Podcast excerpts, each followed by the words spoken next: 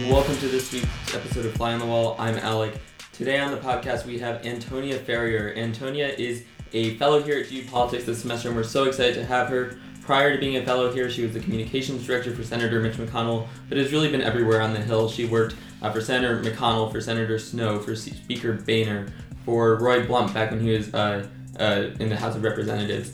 Um, and so she brings a ton of experience from the communication side of the Hill, and we are so excited to have her. But before we get to the interview, remember to follow us on social media. We are at Fly on the Wall Pod on Facebook, Twitter, and Instagram. If you want to send us an email, it's flyonthewallpodcast at gmail.com. We'd love to hear from you. And last but not least, remember to subscribe to Fly on the Wall. We are on iTunes, SoundCloud, wherever else you get your podcast, wherever you're listening to us right now, just go ahead, hit the subscribe button, and you'll get us in your inbox every single week so you can hear more great interviews like this one. Without further ado, let's welcome Antonia Ferrier to the podcast.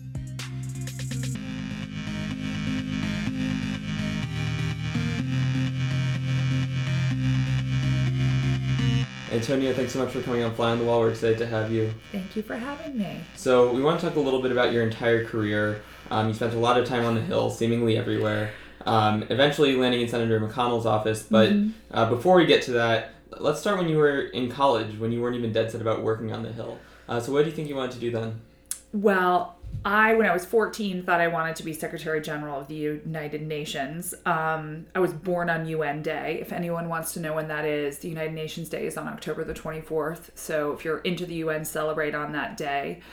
Um, I thought I wanted to go into international relations. I thought I wanted to be a diplomat. I thought I wanted to go take the Foreign Service exam and go around the world and be a vehicle for good and righteousness around the world. Um, and I quickly realized after I did a internship at the UN in Vienna that I didn't really want to do that. But, you know, I had a wonderful time in college, loved, I, I went to AU, not Georgetown, but I had a great time in college. And then I really didn't know what I wanted to do after college.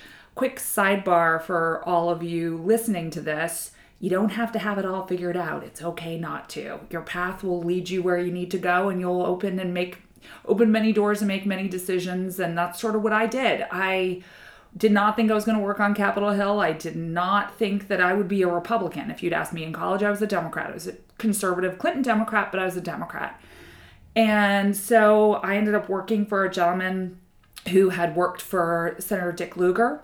He had been the chairman of the Foreign Relations Committee. Um, we had long talks and he was so generous with me and i sort of realized that i was a republican sort of because of national security and economic reasons. And from there i spent a little time doing some work for a gentleman named richard burt. He had been one of reagan's ambassadors and, and george h.w bush's ambassadors and i got to meet a gentleman named haley barbour um, for those of you who do not know who haley barbour is he's almost like from central casting of what a southern politician is like. Now, hmm. some people might think that's pejorative. I do not think so at all. He's this larger than life, wonderful, genteel man from Mississippi who had been the chairman of the Republican Party um, in the 90s under President Clinton and um, he, he really sort of got me going on Republican politics. And I took a break. I went to New York for a couple of years. Like I said, it's fine to go and do and explore other things. And I realized I was had the bug, and I moved back. And um, Haley Barbour helped me get a job at the National Republican Senatorial Committee. Um, in the 2002 cycle, and uh, Bill Frist of Tennessee was the chairman Republicans won back the Senate majority, and then he became majority leader, and then I was in the Senate. One of those few good incumbent midterm years. You don't see that very often. Well, it was a kind of a crazy. It was crazy at the beginning of the 2000s because um, there was a prominent Republican from New England. His name was Jim Jeffords. He'd switch parties um, over a very parochial issue, milk sometimes uh, local issues really do matter. Um, something called the Dairy Compact, which anyone ever cares about the politics, New England matters a lot, and he switched parties. So that meant that Republicans went into the minority, and it was uh, basically a 50 50 Senate with Democrats sort of in control. It was sort of a big mess in the first couple of years of President Bush. Yeah.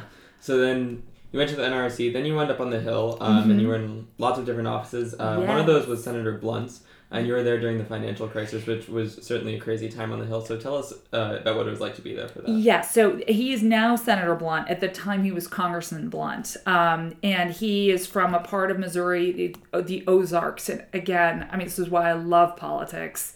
Um, I'm just a girl from suburban Massachusetts, and uh, I learned a lot about Tennessee. And then, then at, working for Senator Frist and working for Senator Snowe, a lot about the state of Maine.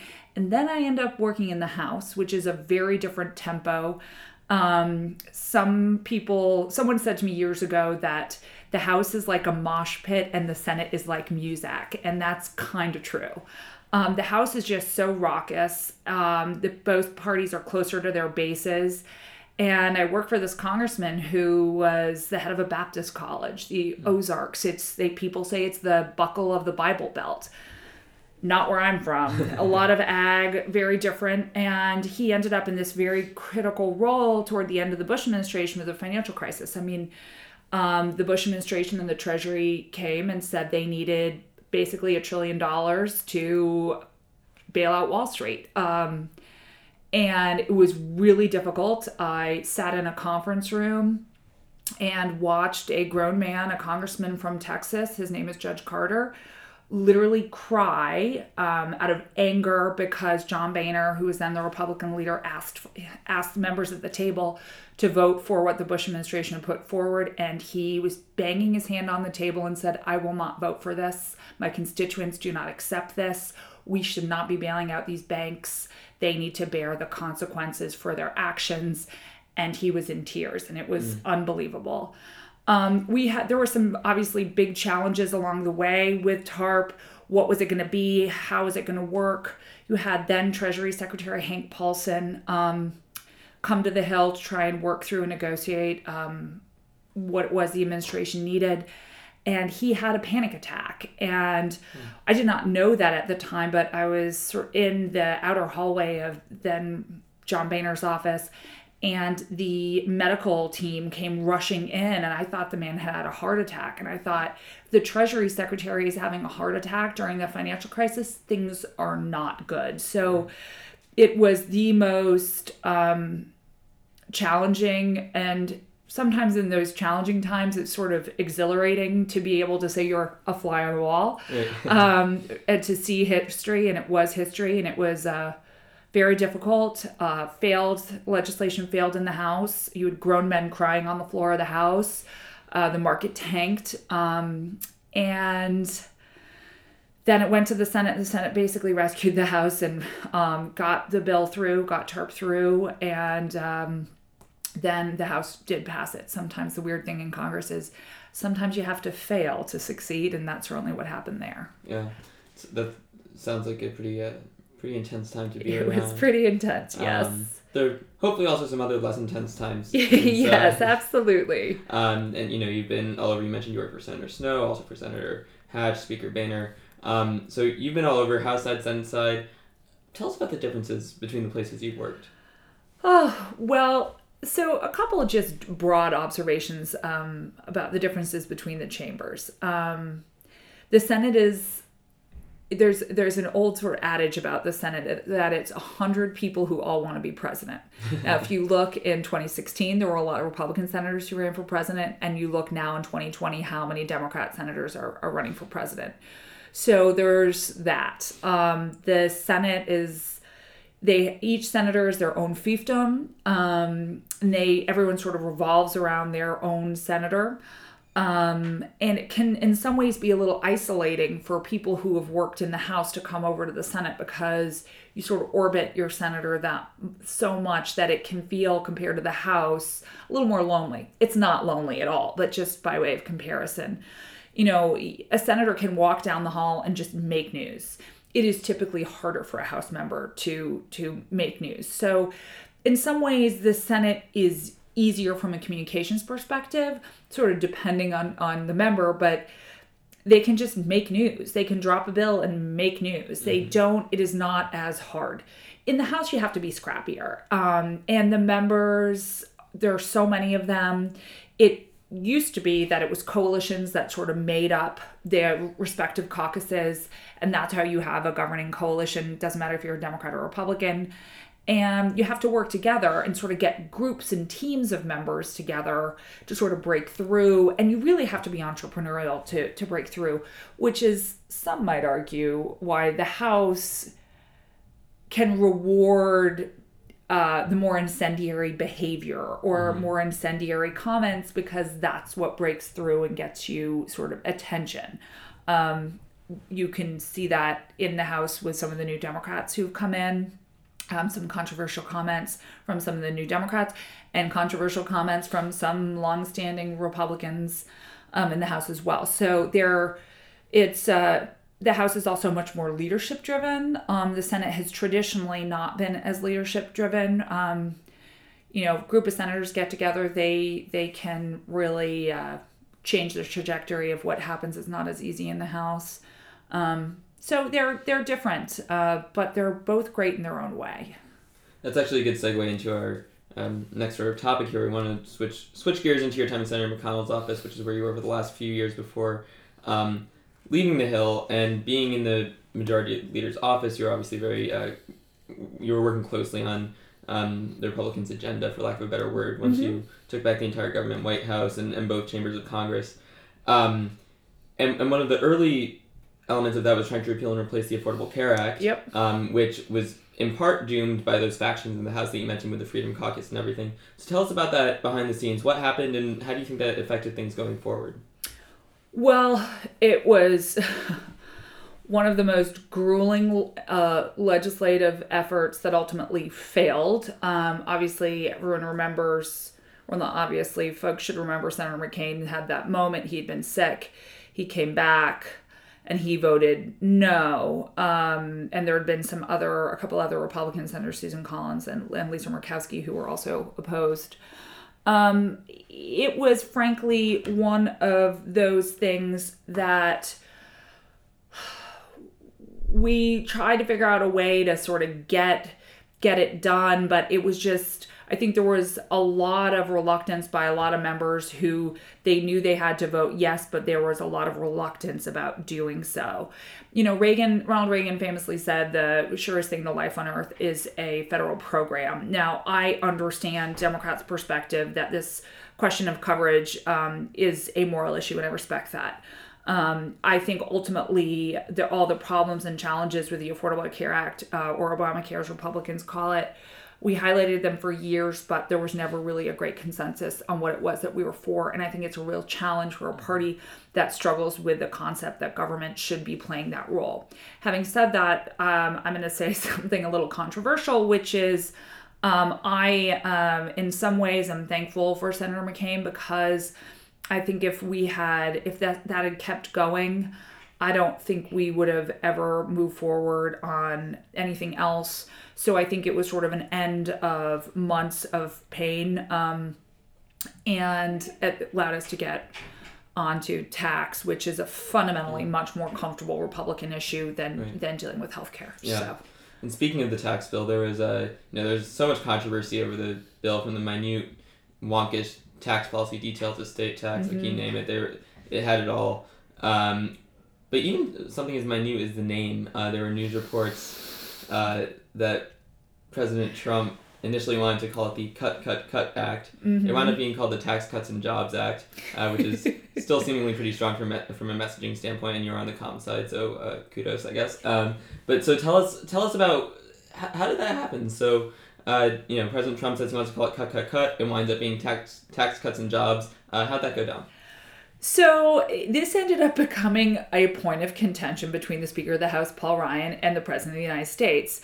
Um, the president has uh, very decided views on marketing. Um, it's kind of what he's known for. Um, he likes thinking about branding and all of that, and he was convinced that this was the to call it the cut cut cut act got right to the nub of what the bill actually did um, the speaker disagreed and they went back and forth i think for at least a couple days and we ended up with a compromise the tax cuts and jobs act he got tax cuts in there um, from typically from a Republican perspective and talking about tax relief and tax reform. We always like to talk about economic growth and jobs and opportunity. Um, so we probably would not have gone with tax cuts if not for the president of the United States. But uh, throughout the negotiations on the on the tax bill, there were really only a few big top line things that the president insisted on. And he really, really was dug in on the name, but the speaker got him sort of to pull back somewhat on that. And um, I remember saying to Senator McConnell, I said to him, Sir, um, the president really wants to call this bill the Cuts, Cuts, Cuts Act, and he's been discussing it with the speaker. And he just deadpan said, Well, I'm just going to let Paul deal with that one. there you go. I guess that, that's one way to deal with it. Um, so you worked, like I said, in the in like you said in the com shop for Senator McConnell, Mm-hmm. and um, he is uh, pretty notorious for being able to avoid the distractions of the sort of fast paced twenty four hour Yes. news cycle. Um, or as Mike Dubke, who was a fellow here a couple semesters ago, called it the 24 minute news cycle. That's um, right. because it's moving so fast now. Uh, in fact, I have a tweet here from uh, Josh Holmes, McConnell's former chief of staff. Um, he said, uh, Libs aren't taking my advice, but the pressure McConnell strategy is hilarious to me. Perhaps there's a politician who gives fewer F's about pressure pre- press coverage, but in 20 years, I haven't met him or her yet. Correct. So, um, what's it like working in com for someone like that? it is wonderful.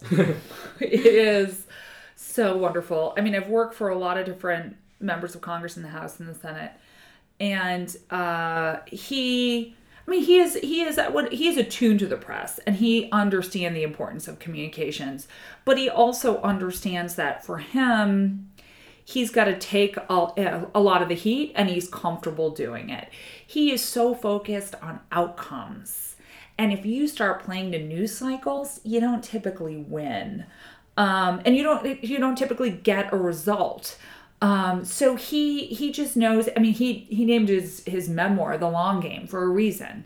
It is just keep moving forward. Don't get distracted by the noise and try and keep putting you know lead on the target as sort of a campaign um, uh, campaign folks always say lead on the target you know so that's what he tries to do and he is just so focused. Um, my former boss senator olympia snowe was very different than senator mcconnell i'll just say. She was much more sensitive to the press i would say very sensitive to the press. And republicans in the senate they have lunch together tuesday wednesday and thursday. They're sort of hosted by different people. But she had, after President Obama um, came into office, there was a big discussion about extended enhanced unemployment benefits, unemployment insurance benefits. And they were going to expire, and a lot of the Republican members thought maybe it was time to not keep extending them. And she called Senator McConnell and she said, she said, Mitch, I'm really worried. I think I'm going to vote, you know, with the Democrats on this and you know i don't want anyone to be upset with me for doing that and he said to her olympia you vote however you want to vote. If i need you on something you'll know it. And the reason that's sort of important to think about from a leader perspective is you don't need to go and hammer your colleagues on everything mm-hmm. because you got to know what you're going to win and what you're going to lose on. And he wasn't going to go hammer a moderate senator from Maine to push her to do something she didn't want to do if he knew it was going to become law anyways. Right. So there's no reason to fight um, the inevitable. And so he wouldn't he wouldn't go and hammer colleagues um, or you know these senators um, on things unless he really needed them, and they would know it. Um, so that's just how he is. He approaches legislating, he approaches communications, and you know it was so refreshing because you just he never made a mistake. Discipline, self control. Um, are just two hallmarks of who he is, and it is very rare I've met a lot of politicians. Um, they all have their, um, they bring their strengths to bear. But you know, they're people, right? They're just like all of us. They get out of bed every morning, they brush their teeth, they put their deodorant on, they put their pants on one leg at a time. And so when you get to know them, you sort of are like, okay, I sort of admired you. I still admire you, but you're a person. So they might come down a little bit. And you're, it's not, it, that's not meant to sound as a negative thing. You just, they're people my admiration and respect for Senator McConnell after working for him for almost four years is actually higher than when I started working for him. Um, because the calmness he brings in times of tremendous adversity um, is unbelievable. And he takes so many slings and arrows from everyone. And I don't think it's ever fully appreciated how much he has tried to. I know there are going to be a lot of liberals are going to be angry when I say this when he um, tries to sort of put the country first. And again, I, I know that'll be controversial, um, but he has taken some very tough decisions and taken a lot of flack from his own party. And so there is that. He gets flack from everyone. He gets mm-hmm. it from the right, from the Sean Hannity crowd, and he gets it from the left. And so to me, it's like, well, you know, uh, there you go. It was very funny after the confirmation of uh, Justice Kavanaugh. Uh, he did an interview with goodness, I, someone on Fox News, and uh, they the comment was something like, "Oh, well, the conservatives and the right are really happy with you," and he said, "Yeah, that'll pass. They'll start attacking me again soon." So he's just very clear-eyed about things. So one last thing that we like to do uh, to wrap up interviews on Fly on the Wall is the lightning round. Okay, very so, excited. All right, so pretty much is what it sounds like. We'll give you a hopefully not too hard question. And okay, go. Ask me the hardest question in the world. All right. Um, so you get a job offer to go back to one of the two, one of the two, House or Senate. Senate. Okay. Um, favorite social media platform. Instagram. Instagram. All right. I thought you, I thought you might go with Twitter. That's mine. Um, and last one. Uh, easier president to work with, Obama or Trump. This is a harder one. um. I can I take a pass? Uh, I I will. Uh, in some ways, Obama. Okay. Um, and I'm just going to explain. I think the challenge there's. I hate to say that, but they both have their advantages and uh-huh. disadvantages. Uh-huh. Ultimately, it's easier to work with President Trump because you have more of a shared agenda. Um, right. But there are times there is a lot of chaos in the White House that is played out, which makes it sometimes difficult. So I'm going to split the baby on that one. All right, sounds good. well, Antonia, thank you so much for being on Fly on the Wall. Wonderful. Also, uh, we'll just before you before we go, quick chance to plug your discussion group. Uh, when is it, and what's the topic? Okay, so today, ignore today. Today we're discussing Twitter, um, so ignore that. We um, meet at four o'clock on Mondays. The overarching theme is breaking through the noise. It's all the noise that's out there, how to analyze and understand what matters, what doesn't, what do voters hear, what don't they hear, does all the noise matter at all? Um, increasingly, there's just more noise and less action. How do you deal with it all? Great, thanks. That sounds like a great discussion group. Um, encourage everyone to go. Antonia's going to be on campus all semester as a fellow here at GU Politics. We're so excited to have her, and we're so glad you could be on Fly on the Wall. Thanks again. Thank you.